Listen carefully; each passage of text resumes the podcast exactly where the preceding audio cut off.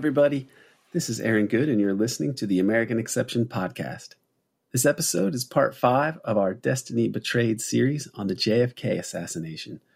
More specifically, it is the first of two episodes dealing with President Kennedy's Vietnam policies. When President John F. Kennedy took office in 1961, most Americans had never heard of Vietnam. Kennedy himself had not only heard of Vietnam, he'd visited the country in 1951 as a congressman during the course of a seven week trip through Asia. On this trip, Kennedy met with Edmund Gullion, an American diplomat in Saigon. At the time, the Vietnamese were fighting an anti colonial war against their French occupiers. Edmund Gullion explained to the young Congressman Kennedy that the French were in a hopeless situation. According to Robert Kennedy, this trip had a major impact on JFK's thinking. Upon Kennedy's return to the U.S., he went on the radio and categorically dismissed the survival prospects of the French Empire in Indochina.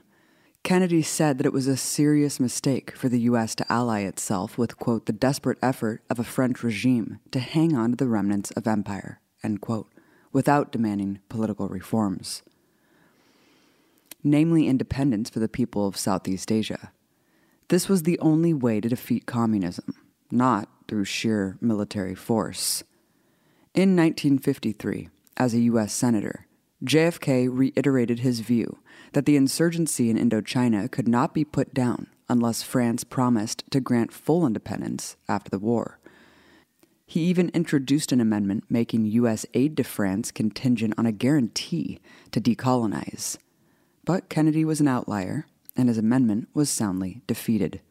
In 1954, the year of the decisive French defeat at Dien Bien Phu, JFK took an even more forceful stance on the issue. In a Senate speech, Kennedy said, quote, to pour money, material, and men into the jungles of Indochina without at least a remote prospect of victory would be dangerously futile. No amount of American military assistance in Indochina can conquer an enemy which is everywhere, and at the same time, nowhere. A so called enemy of the people, which has the sympathy and covert support of the people. Again, JFK was in the minority. The very next day, President Eisenhower gave his famous domino theory speech. As president, JFK tried to walk a fine line between avoiding disastrous war and not appearing soft on communism, a requirement in U.S. politics at the time. An overwhelming amount of evidence has accumulated showing that President Kennedy was withdrawing from Vietnam. But it was also clear that he was doing so in a deceptive way, as to not endanger his reelection chances by, quote, losing Indochina and igniting another Red Scare. We're honored to have two illustrious scholars with us to talk about John Kennedy and Vietnam. Professor John Newman is a retired U.S. intelligence officer.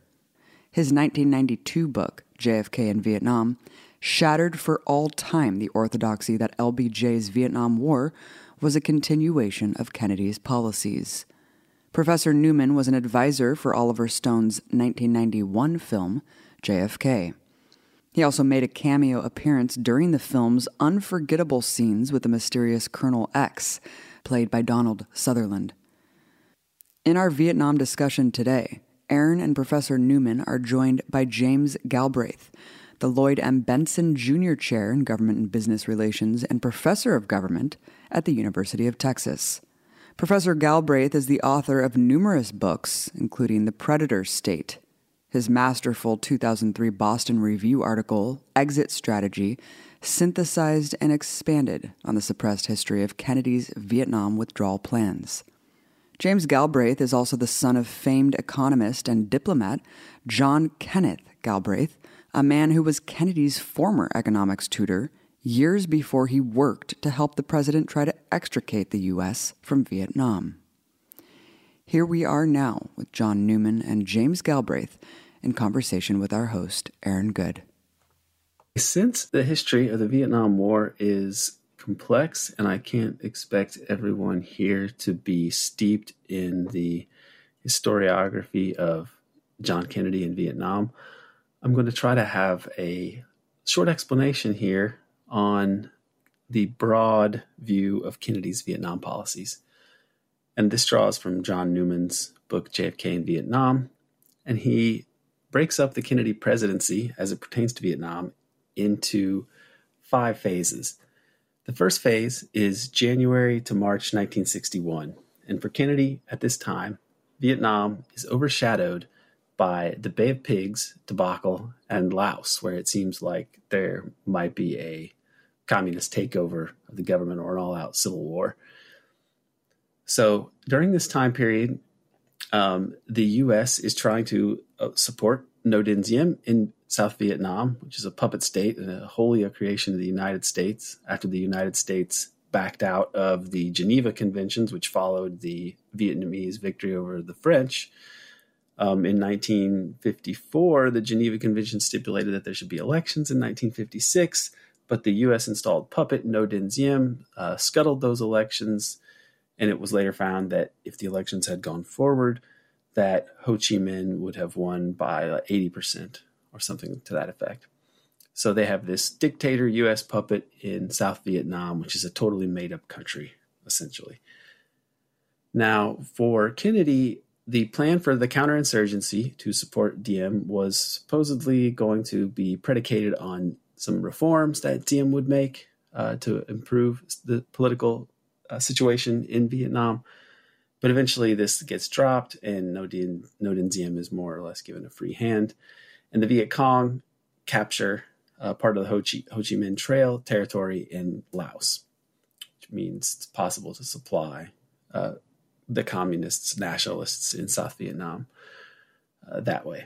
So JFK's options are to either withdraw or to stage a coup or to say a Hail Mary and hope for the best. And that's what he actually goes for. It was a hopeless situation in Vietnam. The U.S. Uh, had no understanding of Vietnamese society. They didn't understand the the beefs of the insurgency, you know, why there were so many people who were against the US backed regime. And Ngo Dinh Diem's policies were pretty terrible. Um, JFK also discovered during this time that his advisors really wanted to intervene in Southeast Asia, and he did not. So he, he refused to send ground troops into Laos, uh, despite a lot of pressure from the Joint Chiefs uh, to do so because he believed they could work out a different solution, and they did. They worked out a neutral solution. Okay, phase two is early May of 1961 and all throughout 1961. And it's bookended by two decisions by Kennedy uh, NSAM 52 and NSAM 111. So at this time, you have the success of the communist insurgency in South Vietnam, and the U.S. is committed to stopping this, and that there's a lot of disagreement in D.C over what to do about this. NSAM 52 commits the U.S. to opposing communist domination of South Vietnam, and it sends 400 Special Forces advisors. Now, the bigger one is NSAM 111, and that is issued on November 22nd, 1961. And during this time period, the military brass are making every kind of argument to Kennedy in order to get him to send in ground troops but he rules out U.S. intervention. Every possible argument for sending in ground troops was mustered by the military, and Kennedy refused. They said the battlefield was desperate, the situation was desperate. The top advisors were all unanimous that the fate of South Vietnam hung in the balance and vital U.S. interests in the region and the world were at stake. And Kennedy still refused to do this. It's the major Vietnam decision of JFK's presidency. This unleashed a flood of U.S. advisors, helicopters, and military equipment. So he refused to send in ground troops, but he did send in a number of advisors, a large number of advisors, who probably were more than doing more than advising, were likely were involved in fighting to some extent, uh, and a lot of helicopters and military equipment. But this was issued without really resolving the major issues. So NSAM 111 did not really deal with these fundamental questions of why were the Viet Cong winning uh, why were the peasants helping the, the, the insurgents, and why was Diem not changing his policies to become more popular among the people? And also, when and how could the U.S. possibly leave down the road? JFK resisted pressure for war here, but he was not ready to accept defeat and the political consequences of doing so. Phase three is the first half of 1962, and there's dramatic growth in uh, the Viet Cong at this time. Um, there's a suspicious sudden reversal in the military reporting on the war effort towards optimism. And it's strangely sudden because the new program hadn't really been in effect so to be able to enter to be able to influence anything. And it followed after a long uh, span of very dire reporting coming from the military. So this this new optimism from the military obscured the reality of how things were going and uh, denial really of uh, the extent to which u.s administration had committed the u.s to south vietnam and this it was nonsense the kind of reporting that they were getting. Um, and it was carried out at the higher levels you know people with security classifications. It eliminated about half of the real hardcore uh, insurgent forces from the official order of battle. So it grossly understated the, the troop strength of the enemy.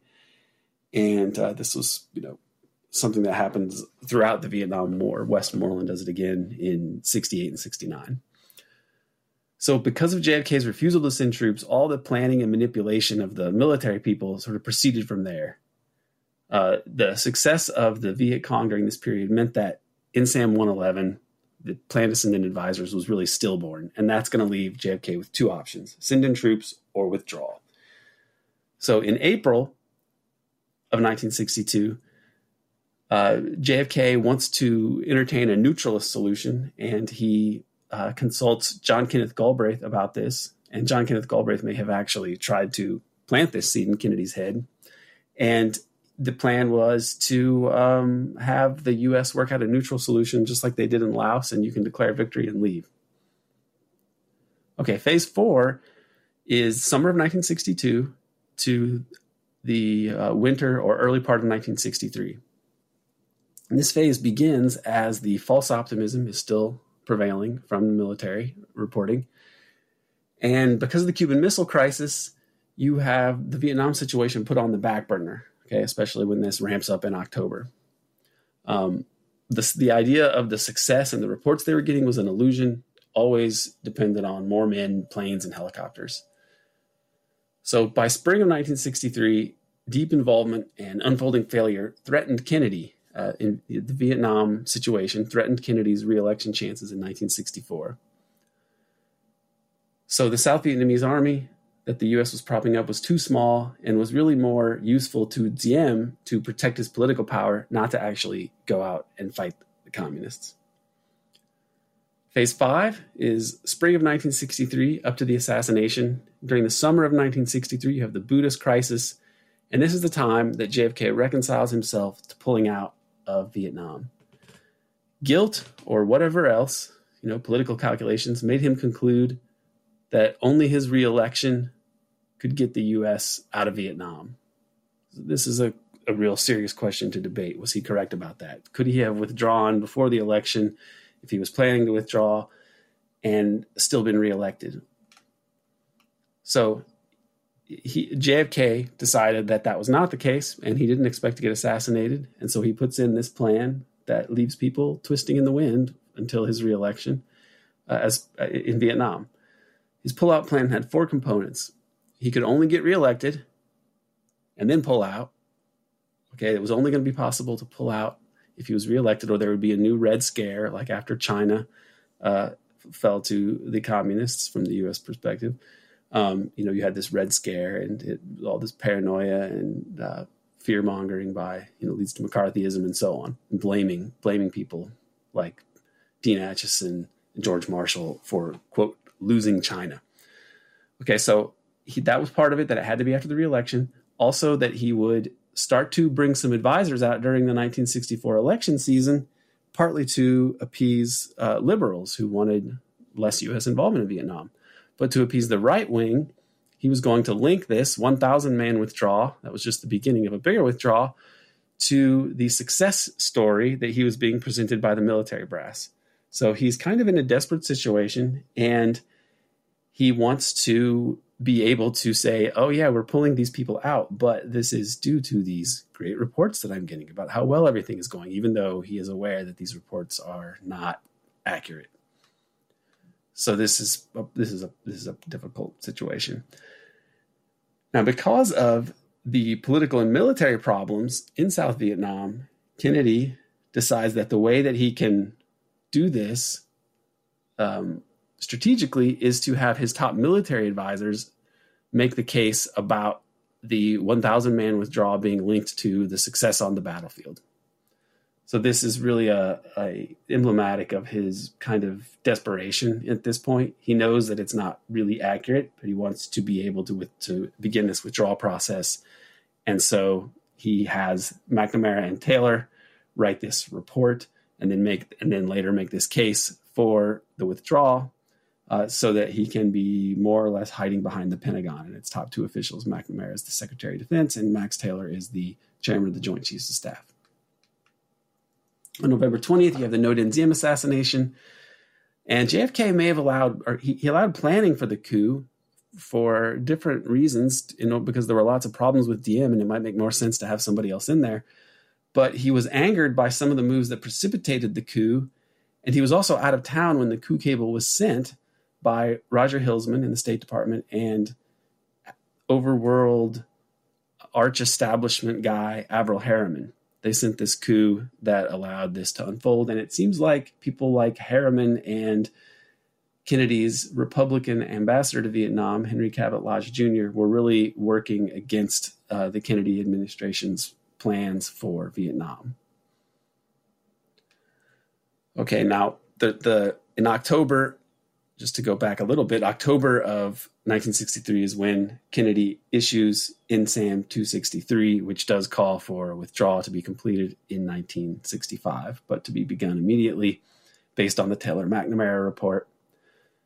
And additionally, in October, you have Max Taylor issuing a memorandum to the Joint Chiefs of Staff saying all planning will be geared towards the withdrawal. That's also in early October. So there's still some unanswered questions about this uh, that John Newman raises.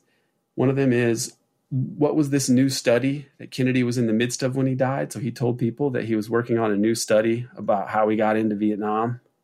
Uh, you know, it'd be interesting to know if that's eventually what became the Pentagon Papers, um, but it's still not really known exactly what he was referring to. Another question Would he have accelerated the pullout and faced the consequences in an election year? Because since things were going so badly in Vietnam, would he have actually abandoned his more cautious plan, including his attempts to appease the right wing by accelerating his his plans. You know. And the last question that Newman asks is why did the last press conference no longer include winning as a U.S. objective in Vietnam?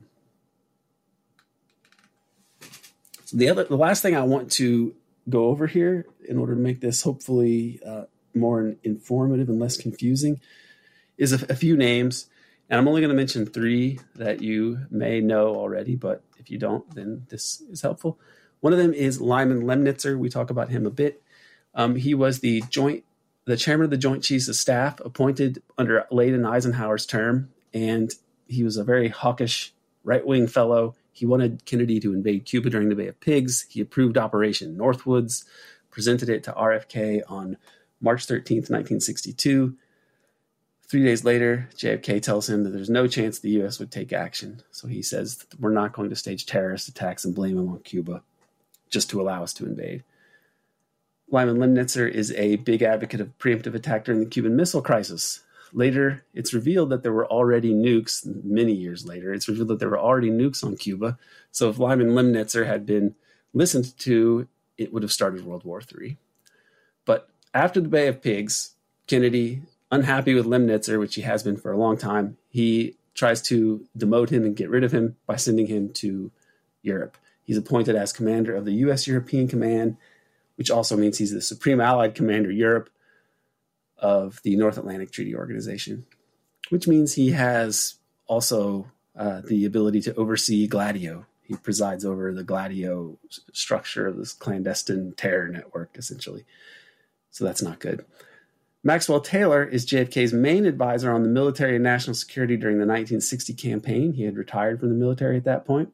Later, he's called back into duty by Kennedy and he heads the Bay of Pigs task force, which is an autopsy or post mortem on what went wrong with the Bay of Pigs. In October of 1962, he's the person who replaces Lemnitzer as chairman of the Joint Chiefs of Staff. And it is John Newman's contention that Maxwell Taylor may have been one of the key people to uh, betray Ken- uh, Kennedy and was perhaps involved in uh, some elements of the assassination. A last person is General Paul Harkins, who was promoted to general as commander of Military Assistance Command Vietnam, abbreviated as MACV, and that was the entity that was giving all of those falsely optimistic reports on Vietnam. And he was a very hawkish uh, person who would have been wanting to undermine any plans to withdraw from Vietnam. So, with all that out of the way, we're going to be talking to our guest today. It's great to be here today with Professor John Newman and Professor James Galbraith talking about JFK and Vietnam. And uh, the two of you have probably done as much uh, as, as any two people to highlight the history that was suppressed for so long about John Kennedy and Vietnam. So it's really great to have you here together and uh, you two have collaborated in the past in different ways. Um, I want to start off with a question for Professor Newman. Um, the book JFK in Vietnam grew out of your dissertation.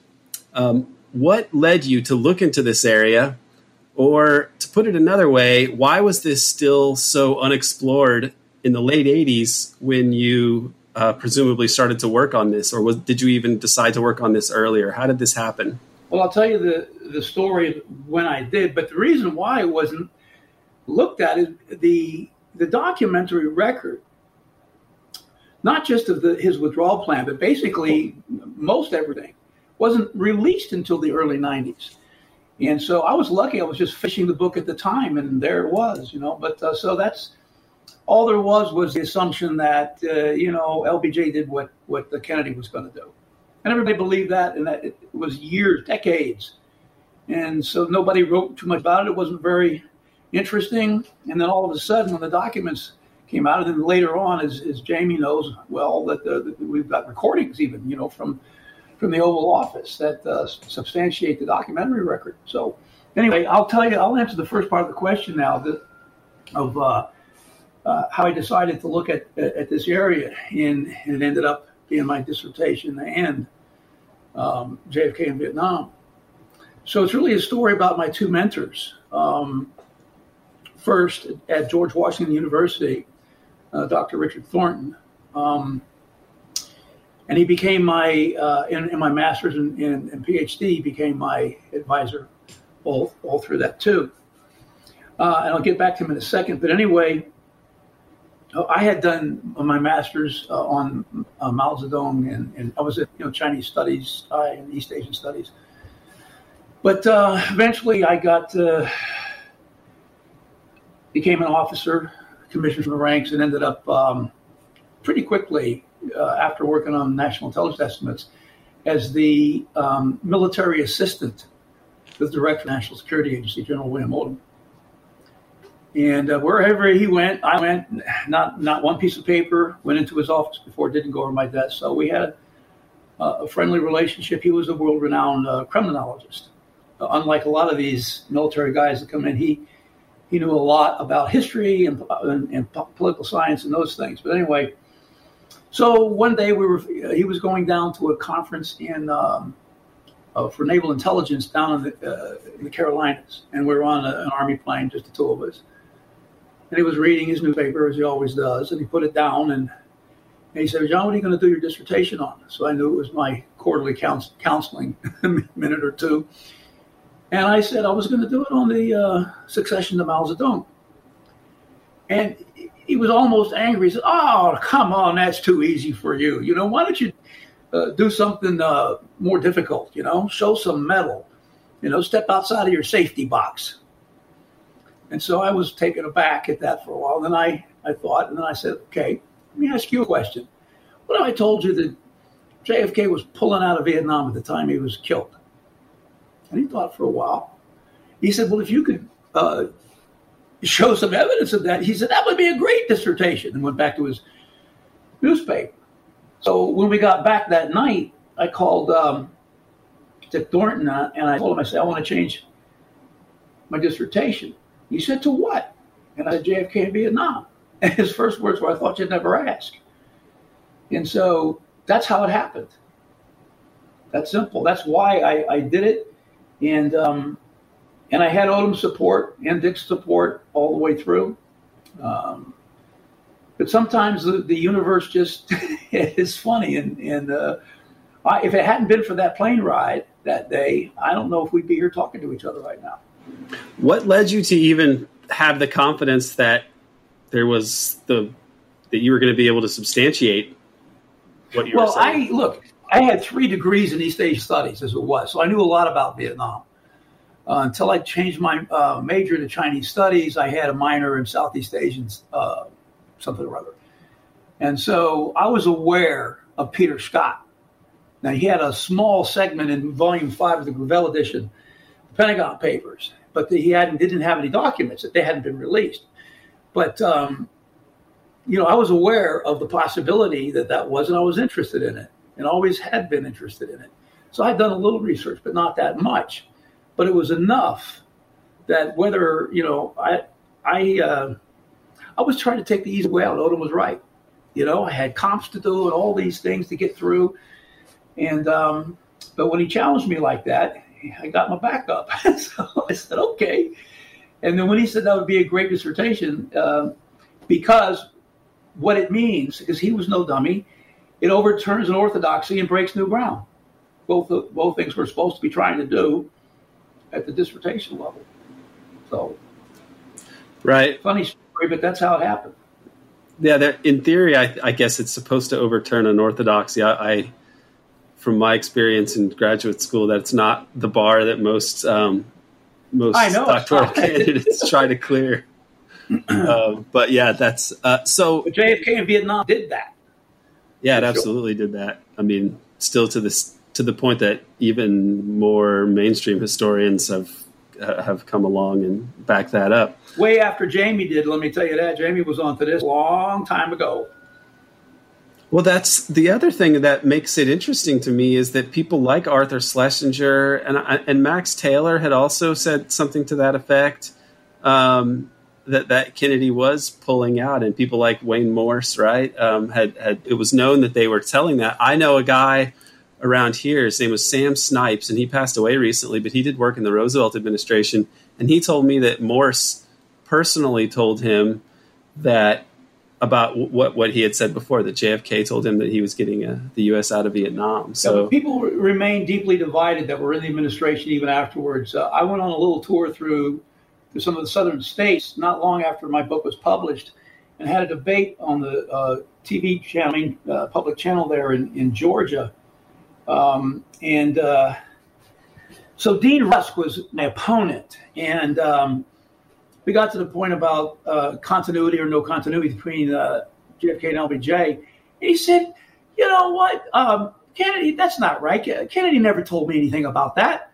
And I said, um, you know, that's probably not too good for you.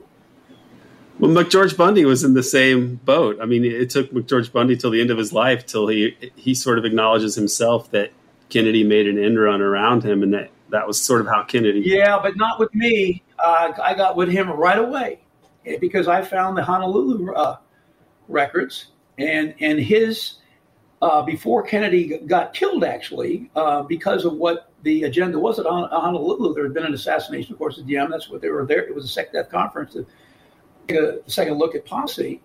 But um, anyway, uh, NSAM 273, the first version, was written by George Bundy the day before on his trip back from uh, Honolulu. And then, of course, it's changed after the assassination. But uh, so, um, and I was certain it was him. And so I called him up. And uh, he said, I don't have remember that. And I said, Yeah, well, I've got your name right here on, you know, on the memo. And he said, Do you mind sending me that? And I said, Sure. And I did. And he called me back the next day. He said, That's my hand. That's my typewriter. I remember now. But he didn't talk about it in a book. But so he had had two slash marks through the operative uh, paragraph, which was how we intensify the war to, to, to fix things is only to increase South Vietnamese forces. And so that was wiped out with two hash marks, opening the thing up to uh, Op Plan 34A essentially and, and direct American intervention. That was the difference, the main difference between NSAM 273 version 1 and 2. And but George Bundy knew about it from the right right from the get go. He was. I've, I've seen the actual the document that you're talking about. I, I put it on um, the, my powerpoints when I used to teach this this part of history. Um, okay, uh, Professor Galbraith, if I could take you back to that same time period, you know, middle to late '80s. Um, what was your thinking on Kennedy and Vietnam at the time? Was it something that you actually thought much about, or that you had discussed with your father, Kennedy's ambassador to India, uh, John Kenneth Galbraith? I mean, was this something that you'd thought about much?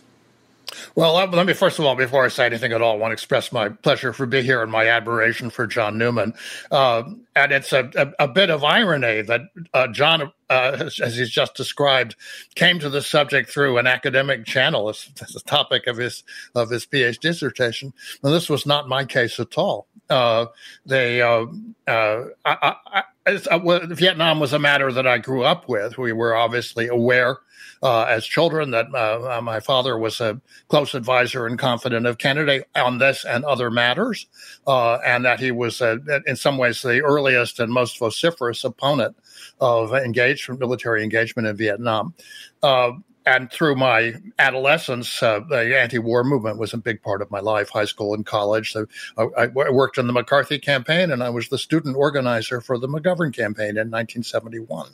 Uh, so these things were, uh, uh, you know, the, but when the war ended, so did my engagement with the topic. I, I went on to other things, and from the mid 70s through the uh, until a day in 1992, I don't think I spent uh, any significant amount of time reflecting on Vietnam or or uh, engaging with the history until um, until one day I was in a, a bookstop in Austin uh, and um, uh, my, uh, my, my my wife pointed out a, a, a, stack of books, the red cover, and um, I picked it up and looked on the back and noticed that to my rather bewilderment that it had been endorsed by both uh, William Colby and Oliver Stone. And I thought, what the devil is going on here?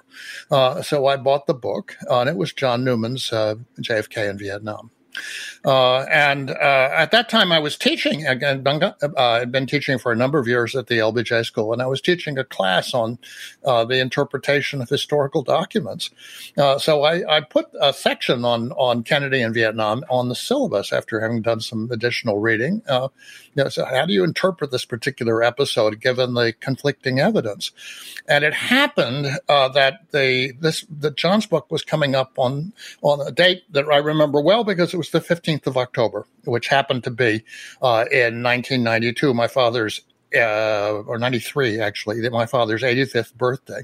Uh, and uh, uh, I flew off to a uh, to a, an event. Uh, I think it was in New York, but it might have been in Boston uh, for it. John, however, on that day was in Austin, teach uh, talking at a conference at the LBJ Library, uh, and my students, uh, by dint of the library's efficient surveillance of what we were up to, were invited to to. Um, uh, to the conference. They had discovered that John's book could not be purchased uh, that it wasn't out of print, but the distributors were not selling it. It was a very peculiar situation. So they they approached him at the conference and said, Major Newman, what's what's the story with your book? And he said, How do you know about that? And they explained, and he said, Well, it's been suppressed. Uh, and uh, they brought me back uh, that information and a piece of paper with John's phone number on it.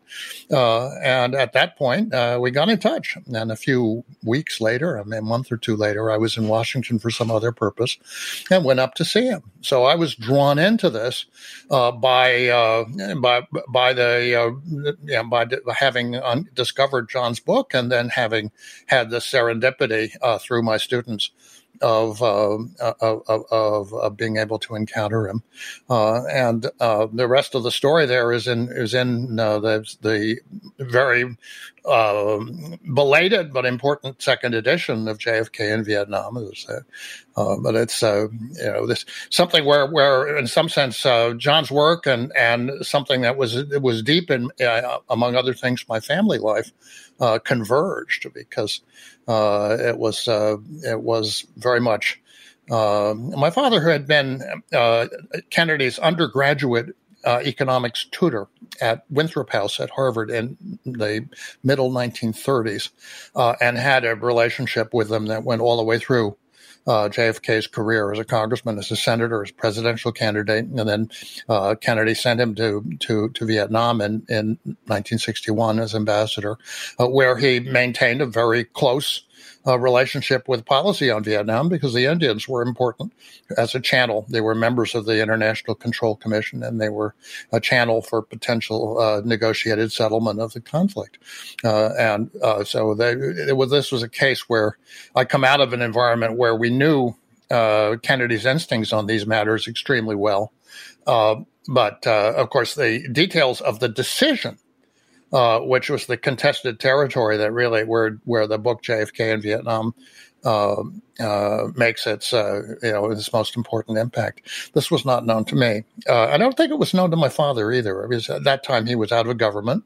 Uh, by October of '63, he'd returned from India in July, um, and so while Kennedy's views and attitude were known, and that my father was had proposed a negotiated settlement and a phased withdrawal, and that, that this had been part of the planning in 1962. I, we knew that, but uh, but that there was a decision in '63 in October. Uh, that was not that was something that that emerged from the evidence that uh, came came to light in the in the early 1990s. I, in case your viewers who see your podcast um, don't read the new edition of JFK and Vietnam, I'll tell you right now that if it hadn't been for the intervention of the Galbraith family and Jamie in particular, we wouldn't be sitting here talking to each other. Okay, they went to the time uh, Time Warner Inc. and he know about the suppression. When he found out, he got a hold of the uh, president or whatever it was. I think the president of, of Warner Books, and he admitted right away what it was that it suppressed. And so he had to call me up. Finally, didn't return my calls the whole time, and, and he said, "What do you want to do?" Do you want to sue? Or and I said, I'll tell you what, give me my rights back, and I'll look the other way. Yeah, well, that happened. This was a, a, bit of another bit of serendipity of the conversation that John and I had at his house uh, in uh, late 1993. Was that uh, the, the, the whole imbroglio over the over the book was with Warner Books, and, and it happened. I had a, a, friend, a colleague from the McGovern campaign, uh, who had uh, was working uh, in the hierarchy, high in the hierarchy at Time Warner. So I called him. He said, "Sounds like a scandal. Send me the book." So I did. Uh, and uh, that, then I think led to an, uh, an inquiry which uh, softened uh, the position that the that the publisher took on um, on on on John's rights and opened the way eventually for to make the book available. But uh, you know, the, what happened to the book was was a travesty because there were uh, 30,000, 32,000 copies printed. it was it was reviewed on the front page of the New York Times book review by Arthur Schlesinger in highly favorable terms. Uh, and uh, it was obvious that Schlesinger was exceedingly interested in seeing John's uh, historical um, uh, narrative uh, propagated because it corresponded to what Arthur knew uh, were Kennedy's intentions, and uh, and then the book suddenly couldn't be sold, and it was eventually remaindered. You could get copies, uh, but of course, the economic and the uh, and the narrative and the effect on John's uh, you know visibility in the world were were were were, were dramatic. This was a this was a very uh, unpleasant and uh, reprehensible thing uh, to have happened, uh, and I was certainly. Uh, you know, happy to have been in a position to be of some assistance, just by again by pure chain of of of, of lucky lucky connections. So did they ever determine? I mean, was it ever just explained who in the corporate hierarchy decided we must stop. I mean, it's strange because the it's the same parent company as Oliver's book, as Oliver's as Oliver Stone's JFK. So it, it was the combined effect of the film and the book, both under Warner, right? Uh, that touched off such a food fight in the media. I have boxes of, you know, getting attacked from both sides. You asked a question about that. But um, so not only did Warner Books suppress the book, but I was called in to the uh, general counsel of the National Security Agency, where I still was uh, working for, as major, and told them my book was classified. And I had taken it in to Q Group, which was a staff level unit at NSA that actually handled pre publication review. And I had walked in and gave them my manuscript. They said, "Oh no, we, it's not for you. That you should send this to the army because you work for them. It's their responsibility to do it." And I said, "I have done that," and they passed it. But I thought you'd want to know just, just in case. And that really saved the day in the end. But they wouldn't stop. And then, um, and then they wouldn't they wouldn't re- respond either. I, I asked her. I said, "What's classified?" And she said, "Well, I don't know." And I said, "When will you know?" And she said, "I don't know when I'll know." So it was, it was obviously such a just, you know, uh, somebody had asked NSA because I was working there and I would be afraid of losing my pension. I was only a year and a half away, losing my clearances and all that. And so Stone sent, um, what's his name, uh, uh, political uh, activist um, uh, who had his own company uh, in, in Washington, very famous guy. Mankiewicz? Who? Mankiewicz? Frank Man- Yeah, Mankiewicz. He sent Mankiewicz out to babysit me. We met three times uh, outside of NSA in, in uh, a motel there. And uh, and he just said, you know, Tiffum, you got to do this. And so I did. And then the, the, the chicken match came at the uh, premiere of the film. And the the press junket that was going to take place afterwards. My Stone gave us me two first class tickets in unlimited uh, uh, in a big place to entertain people, so I could take my wife, and she was so scared she wouldn't go. So anyway, to to get to the point here, uh, the next morning when the uh, junket was going to start, there was only twelve of us. The only um, person besides the actors and actresses and Zach Sklar, uh, those guys, that actually got to be at the press junket and one person sits at a table. There's 12 chairs, and then you're there for 20 minutes, and then the, the press moves around and around and around and does that all morning. And so, at four o'clock that morning, Saturday morning, I'll never forget it. At four o'clock in the morning, my phone rings in my in my hotel room. And I, you know, sleepy. I said, "Oh," and they said, "Is this is, is this Major Newman?" I said, Yes, it is. Who's this? He said, uh, This is the National Security Agency calling me at 7 o'clock their time in the morning. Usually nobody's working in there at 7 o'clock in the morning, but they knew what was going to happen that day. He said, This is the National Security Agency. Your, your, your book is cleared. You're good to go. Goodbye. I sat there stunned for a while. And um, he said, Have a good day. Goodbye. And then I did. I had a good day. So they lost too. But uh, the, as, as, Jamie said, the book, the suppression of the book, in term, had, had, done its damage, you know, in terms of my reputation or whatever. But that was another, the other half, and all of that's in the, the revised edition. The, that whole story. Yeah, the I, I the book deals. You go into great detail throughout the book on um, you know the chronologically tracing Kennedy in Vietnam and then the, you have a final chapter uh, towards the end where you sort of summarize these things where i think it's you really state it all very clearly. And uh, it's a really valuable resource. I'd really recommend that people get the book. Um, i have this, the kindle version of the second edition and the hardcover of the original. Um, but it's it's very valuable. And uh, there's the the subtitle of it is deception intrigue and the struggle for power. And even as you recount the story of the publication and then the suppression and, and so on, the amount of deception that just uh, you know uh, is present through the entire not not through Kennedy himself. Kennedy's national security state is lying in, in so many ways about the estimates they give to him and so on, and they're trying to manipulate him. Kennedy is is realizing that he has to dissemble to the press and and you know deceive them in different ways and, and sort of the public to a degree about his actual plans in Vietnam. and and then all of this deception in terms of you're getting your book, uh, you know, them them withholding it, holding it back for strange reasons, and then uh, with Time Warner, I mean, it just it, you wandered into this. You you dealt with a topic involving enormous amounts of uh, bureaucratic chicanery and deception, and then your book also becomes. Uh, you know, subject to, to like a, a, a, different sort of version of this kind of deception. And uh, I mean, the thing that I guess it hammers home the point that the people that are out there that that poo poo uh, conspiracy conspiratorial you know maneuverings within government and and so on.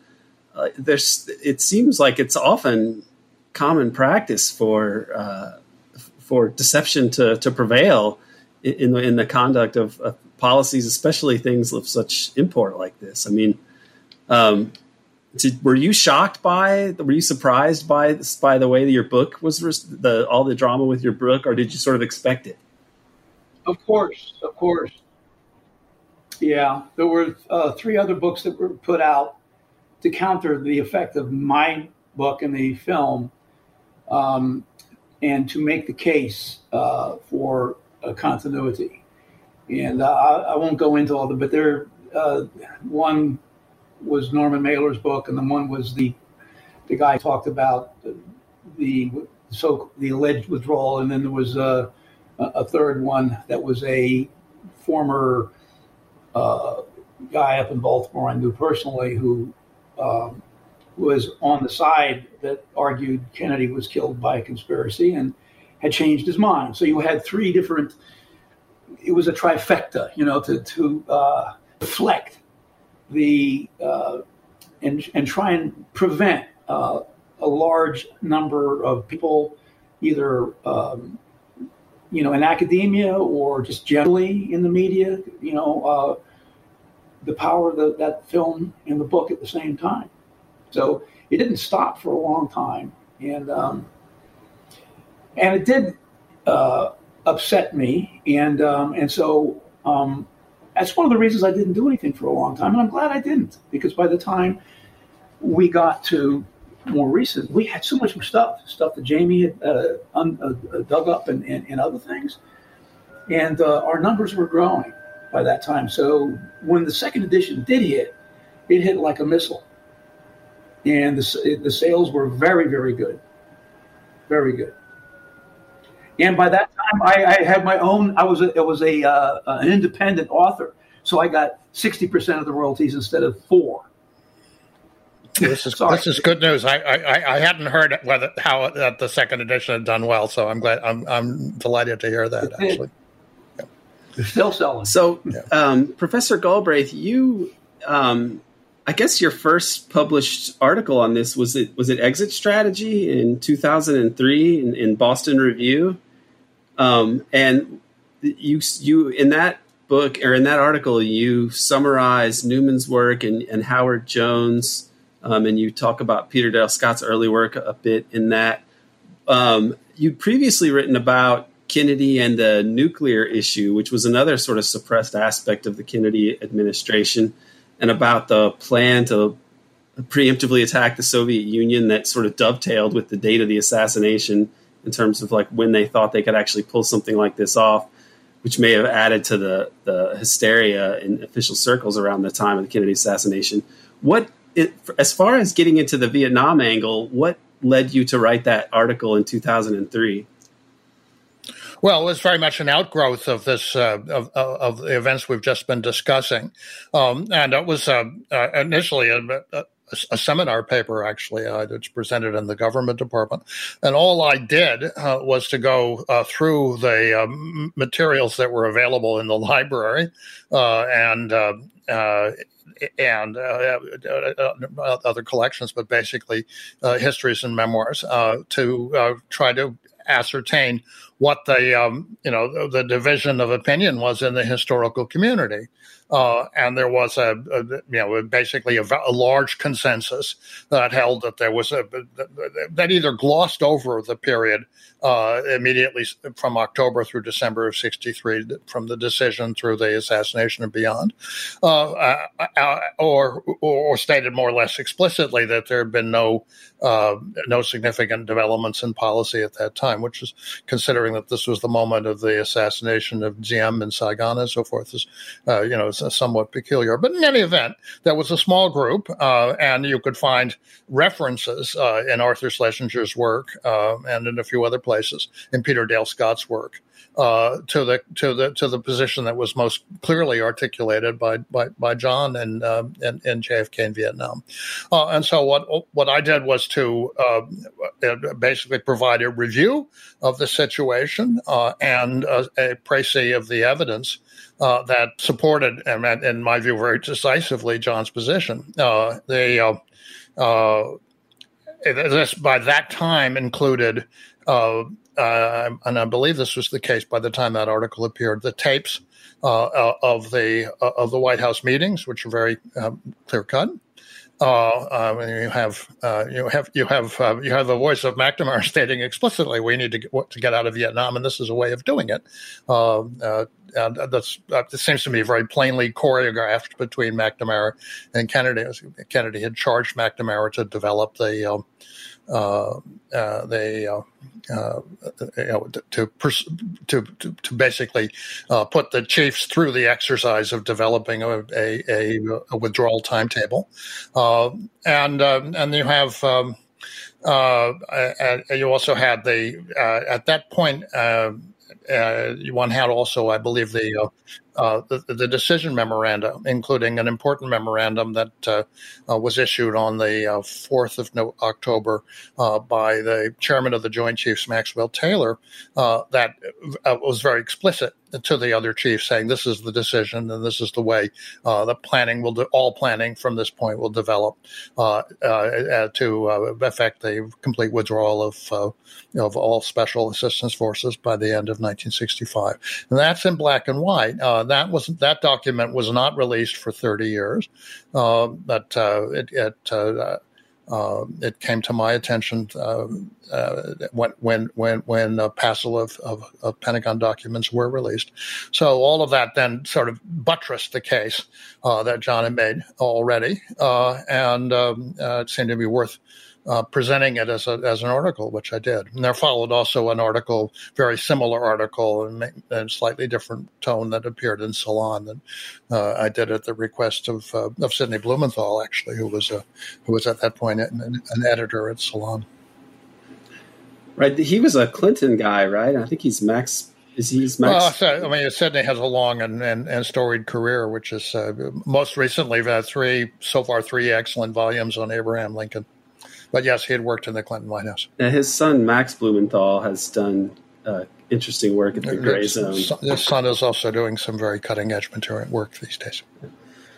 So the the October fourth or early October Maxwell Taylor uh, statement that wasn't in JFK and Vietnam because it wasn't out yet, but that really buttresses John's uh, John Professor Newman's thesis that you know Kennedy was pulling out and that it wasn't contingent upon some sort of success in, in Vietnam.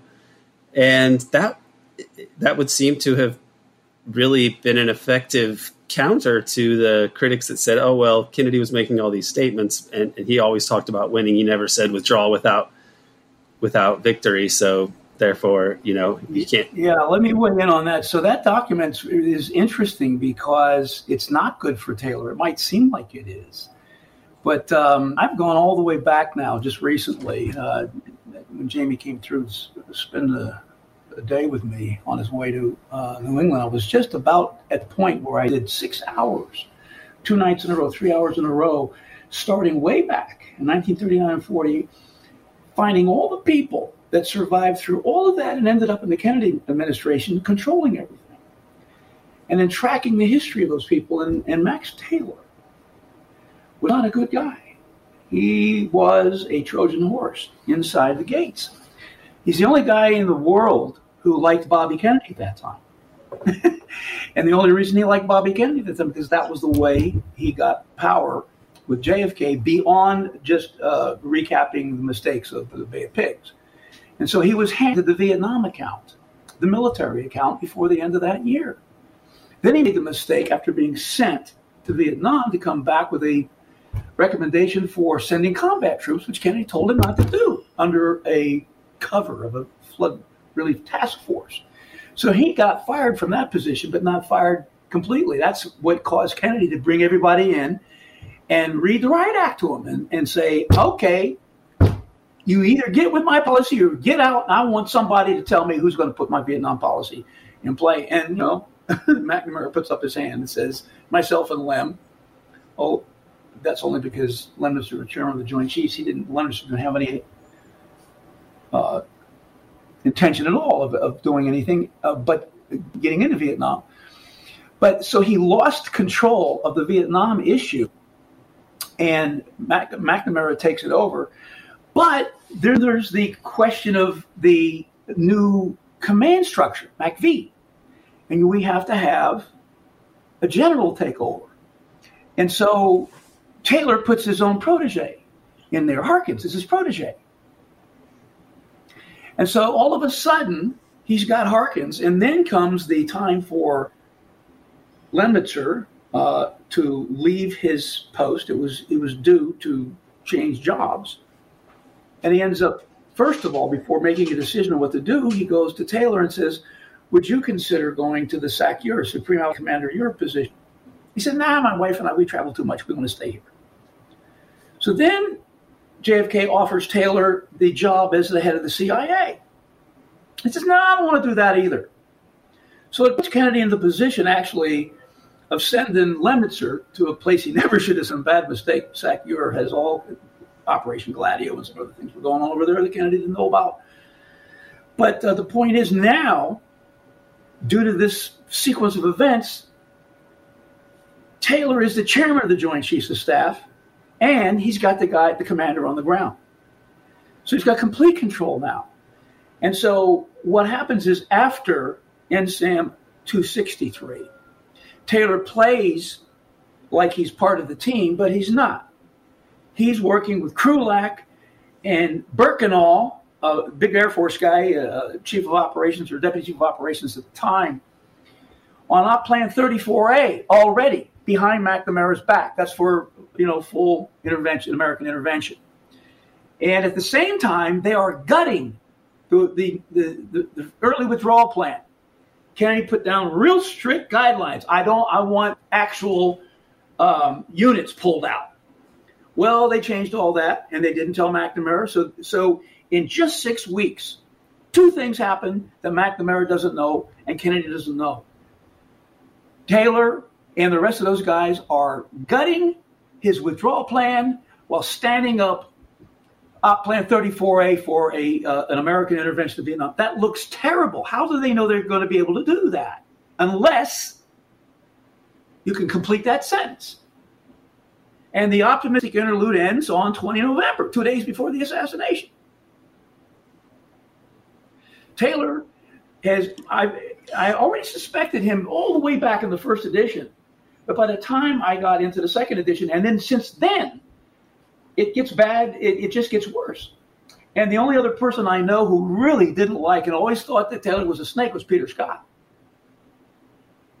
He used to talk about it 20 years ago. There, just on the on the subject of the documents, it's it's very clear when you examine them. Taylor's own memorandum uh, is a very short cover note to the other chiefs, and then there are a couple of pages which come clearly from some other text. And uh, they, uh, I, I, believe the reasonable inference is that the the pages which state uh, explicitly what Kennedy's plans are are in fact the original text of the of the of the so-called McNamara Taylor report, uh, which was obviously not written by Taylor himself, uh, but uh, confected uh, uh, at the Pentagon while they were in Saigon, um, and uh, this is uh, uh this is this is uh, there's a there's a typographic kind of distinction between these two documents, and uh, would appear to reflect the fact that, that, that Taylor himself was was definitely not the the policy author of the pages that he that he then transmitted uh, in on the fourth of October. He simply says, "This is the president's decision. Uh, have a look." Essentially, and you'll read the next two pages, and it's it's very clear cut. Timetables will be established. All planning, the comprehensive plan, will be revised. Uh, uh there, it, it, it uh, the, the, doc, the, those two pages leave leave uh, very little, in fact, no wiggle room at all. Well, the thoughts, you know, from uh, being so close to Bobby with the review of the Bay of Pigs, and then uh, advising combat troops for Vietnam in in the uh, December of '61, uh, and then his actions as the chairman of the Joint Chiefs of Staff are all thoughts that you connect in one direction.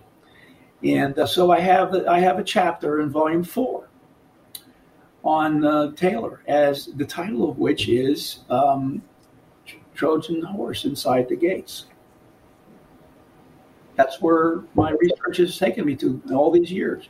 Yeah, it's alarming also because um, he's. I know what you're going to say. He, uh, doesn't didn't Robert Kennedy name one of his children after Max? Yes, and his Maxwell Taylor Kennedy, and then his that guy named his son Maxwell Taylor, first and middle name. So that's that's tough uh, to take. Right, and it kind of could shed some light onto some aspects of the of the of the assassination, like the handling of the autopsy by military people. And RFK was like in the building, as if I remember correctly, during that. And uh, I mean, of course, you wouldn't expect him to oversee his brother's autopsy, but I, you know, it, it, his some of his paralysis about dealing with these things is, you know, could be related to his loyalty to some of these people. You know, the, the point is that you you you have to, uh, as a researcher, you have to tell the truth. If I and I took on my own military intelligence they they confessed. I exposed everything, and my parents didn't like the idea of me doing that. They were worried about it, but I said I can't. You know, I have to tell what I know, all those documents. And then I went and interviewed everybody, and this story was the same. So if I'm going to rat out uh, military intelligence and all that, I'm certainly going to. Uh, I'm not scared about Taylor. You know, I didn't get it at first, and bad on me. But you know, it was the whole thing was decades of deception and so on. But the investigation goes on. It will be going on longer. All of us are underground. Right. Yeah. When I spoke to, to Peter in a previous episode, he said that he thought that if, if you were trying to nail down the bureaucratic you know entity or, or general neighborhood of where the assassination may have uh, originated he said it, it, it's quite pop, quite likely in his mind that it came from the the military side rather than the Central Intelligence Agency. Um, I think it was. I, I I think that may be true because of the continuity of government, like Doomsday Network resources that may have been brought to bear on the whole thing. Uh, but uh, that's more of a that's something that I kind of um, inferred in different ways. But um, it seems that it was over determined and that the military at that point, when you look at the other things that they were doing with the, I mean, that, that Professor Galbraith has written about with the, the nuclear plan, it was a real um, sort of Hobbesian insanity that prevailed in, in, the mindset of these of these people. I mean, to the point that Kennedy tried to arrange for that film to be made, Seven Days in May, which, if it really did come out of the military, then that's a movie where he's trying to make a he's trying to get a film made about his assassination or about a coup you know that, and the movie can't even get put out in time to prevent the assassination or or to or impact it. And then the film gets released and people don't make the connection. Well it explains why kennedy was so scared of lemnitzer you know he treated him with kid gloves. He knew how bad he was. He knew how terrible the consequences were going to be for the planet if those guys had gotten what they wanted. And so you can see them struggling with uh, how to handle this hot potato. and it got hotter and hotter and hotter in, the summer of 62, as you know. Let me, let me just say a, few words about that. Obviously, well, you mentioned a couple of times my, my, my work on this issue, which also grew out of the very same class that I was teaching in the fall of 1993. And one of my students, a young woman named Heather Purcell, uh, did a little project in the Johnson Library and came across a doc- document in the that had been freshly declassified in the vice presidential security file, which had been compiled by Johnson's security aide, Howard Burris. And this described uh, a meeting uh, of the National Security Council on, I think, the uh, the 20th of July, 1961, uh, and uh, uh, which was uh, d- describing the, the, report of something called the Net Evaluation Subcommittee, uh, and the, the the document is the wording is slightly oblique, but when you read it, you realize this is not about the prospects of a Soviet attack on the United States. It's about the prospects of a U.S. attack on the Soviet Union, uh, and what would happen, and when it could be done, and when it could be achieved in a way that would a surprise counterforce strike. Exactly, uh, and uh, you know, the, the, the chairman of the JCS was Lemnitzer at the time, says this could be done at the end of 1963.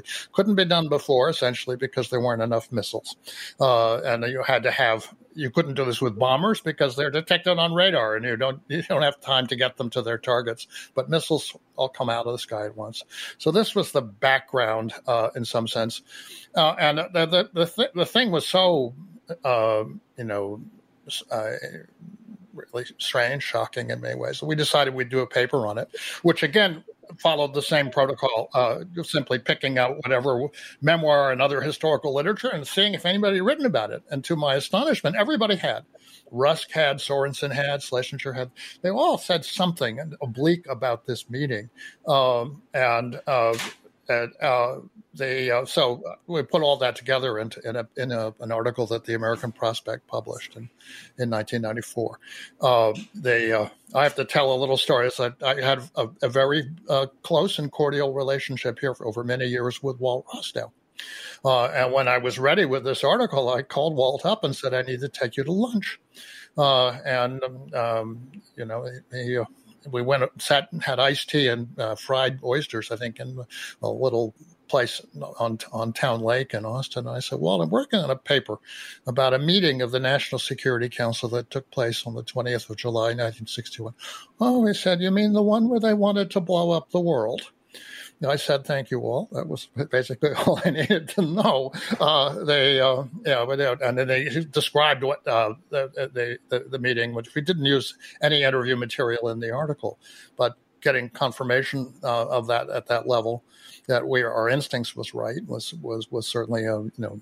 Uh, uh, yeah, and like a two second response, like he, he was emblazoned in his brain yeah, no, I mean, uh, he said he said yeah. Well, he was there at least for part of the meeting uh, that uh, and that he heard afterwards that Kennedy had chewed the generals out. Now, Kennedy's reaction to this was obviously revulsion, uh, and that shows up in in many of the of the oblique comments that are met, that you can identify with this meeting uh, in the other memoir literature. Someone after you walked out and said we call ourselves the human race.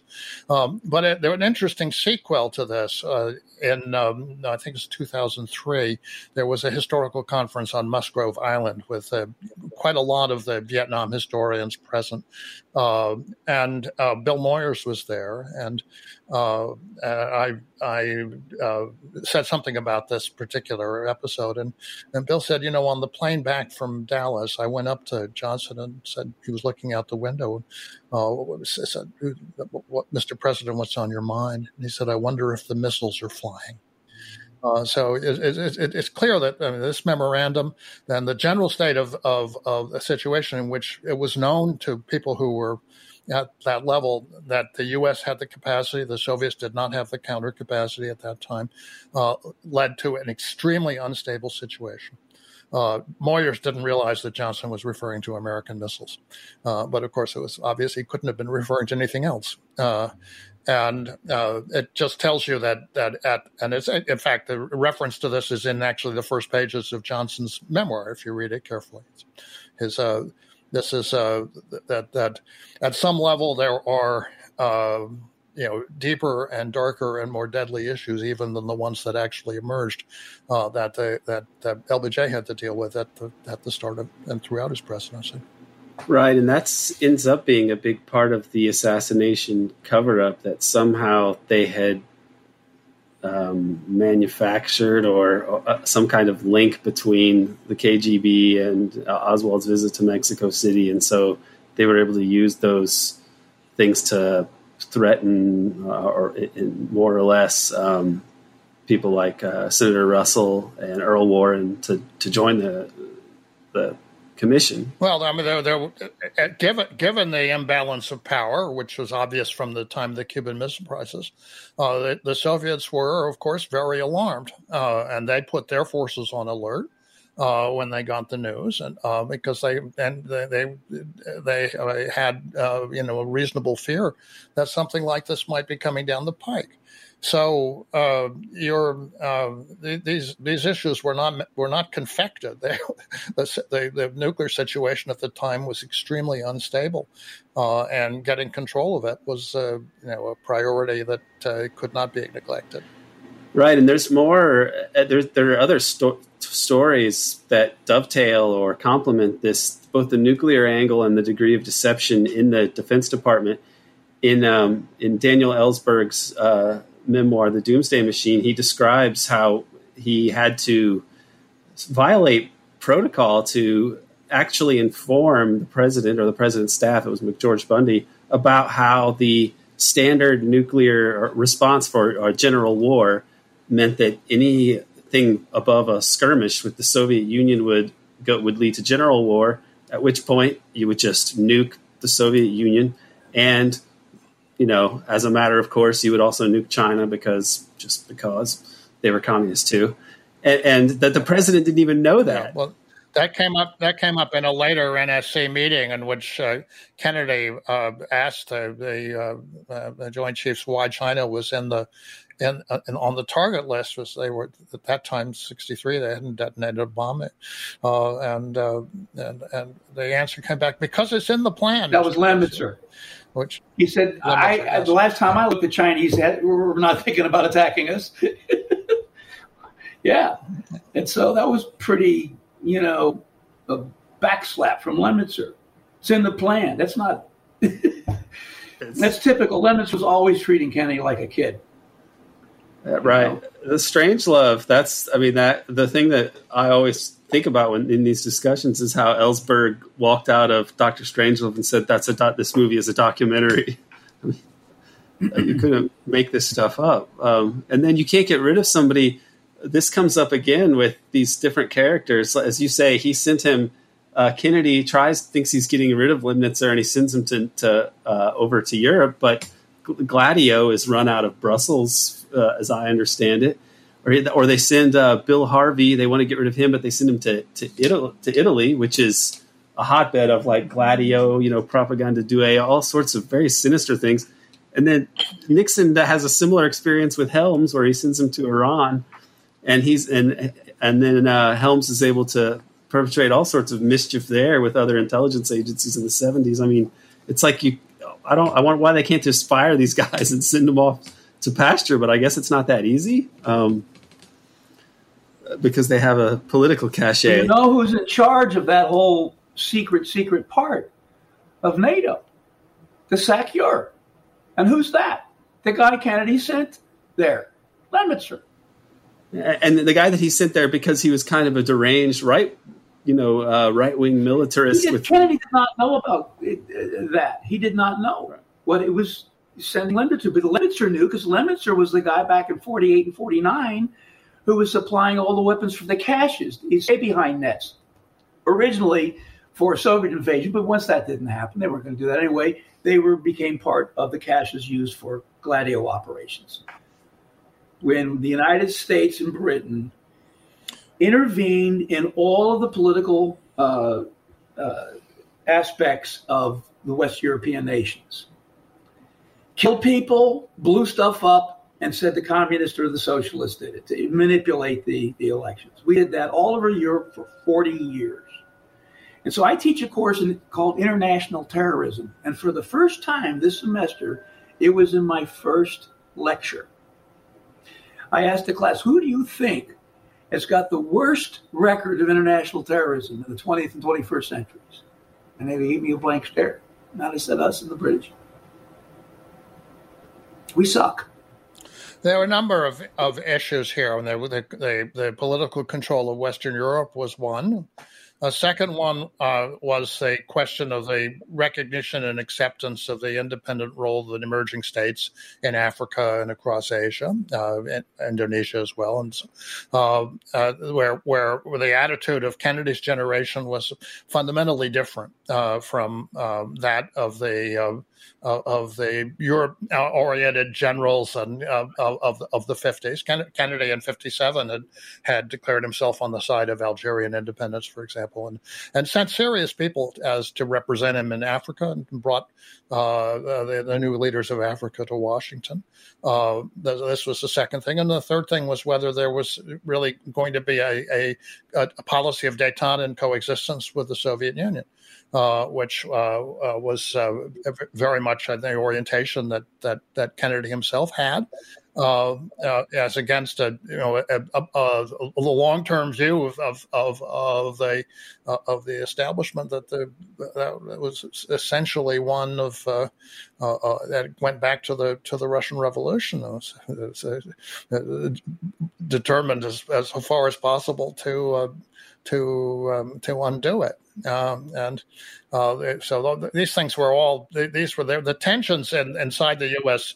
Uh, government uh, that uh, uh emerged in the 1960s with the with the arrival and, and at the White House of, of, of, some fresh thinking about how the world should be run uh, were, were were enormous.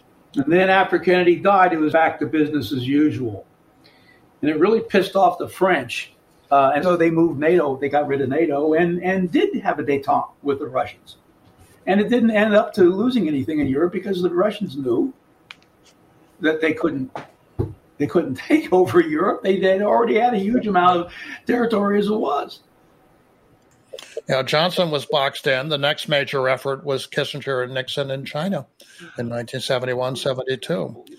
And then and, and then after that, um, you know, Reagan and Gorbachev. But uh, these things came around periodically, irrespective of party in the United States. Uh, and uh, but it took we have 25 more years before uh, the Cold War could be brought to an end from what might have happened in the early 1960s.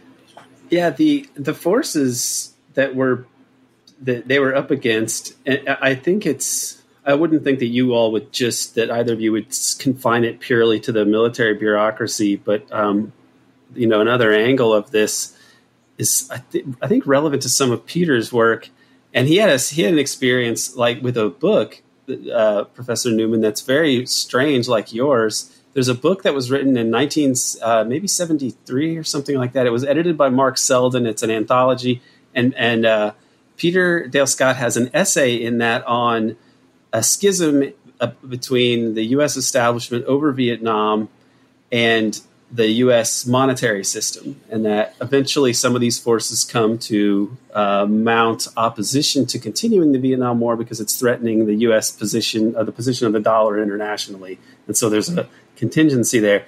But what's very what's fascinating about this article, the, the whole article is relevant today, and like some of Peter's work, it strangely holds up and is and offers insights even though so much stuff has come out since then.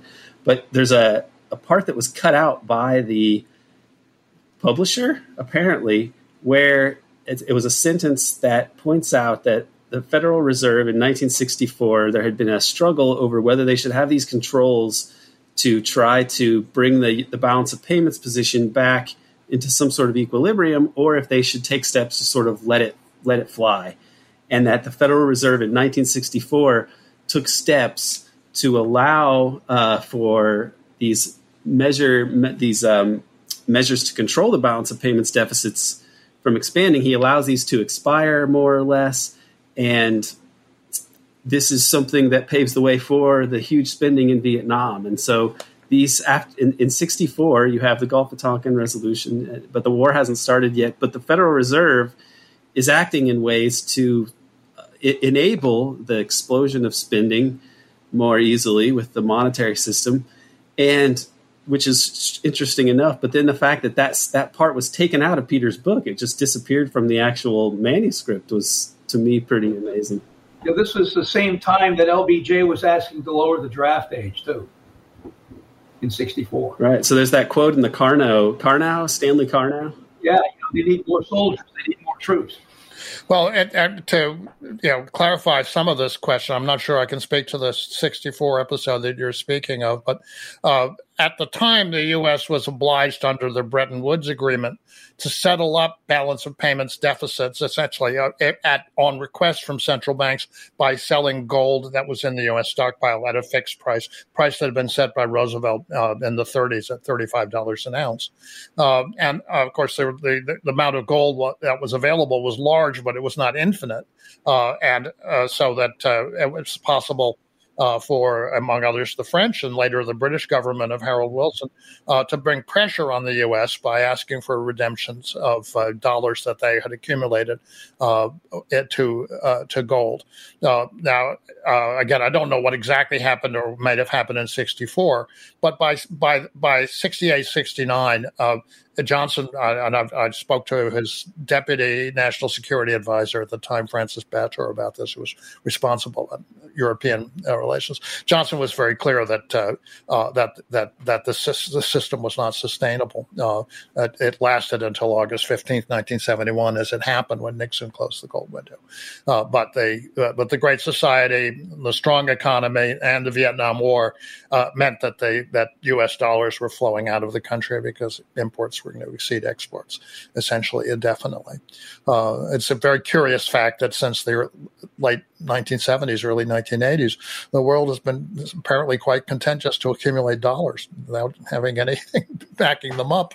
Uh, and this has been the basis of the U.S. standard of living uh, for the last 40 years.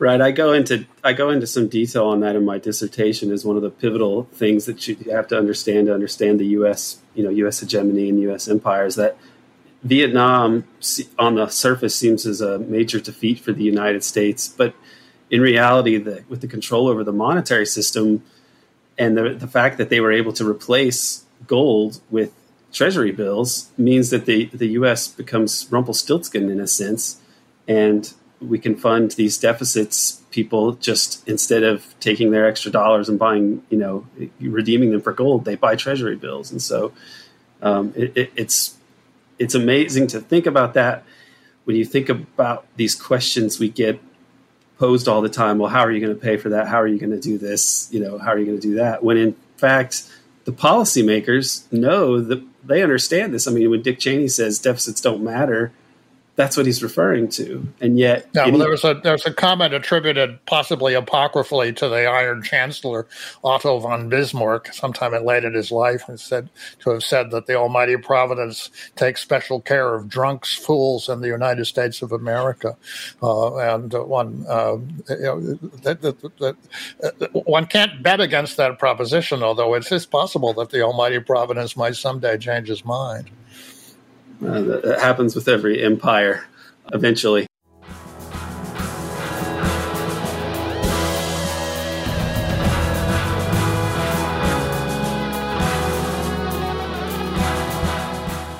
That concludes the first half of JFK in Vietnam on American Exception. The second half is coming soon. I want to thank Dana Chavarria for engineering this episode, Casey Moore for his awesome artwork, and Mock Orange for providing our music paraphrase Peter Dale Scott's poetry, let us keep minding the darkness.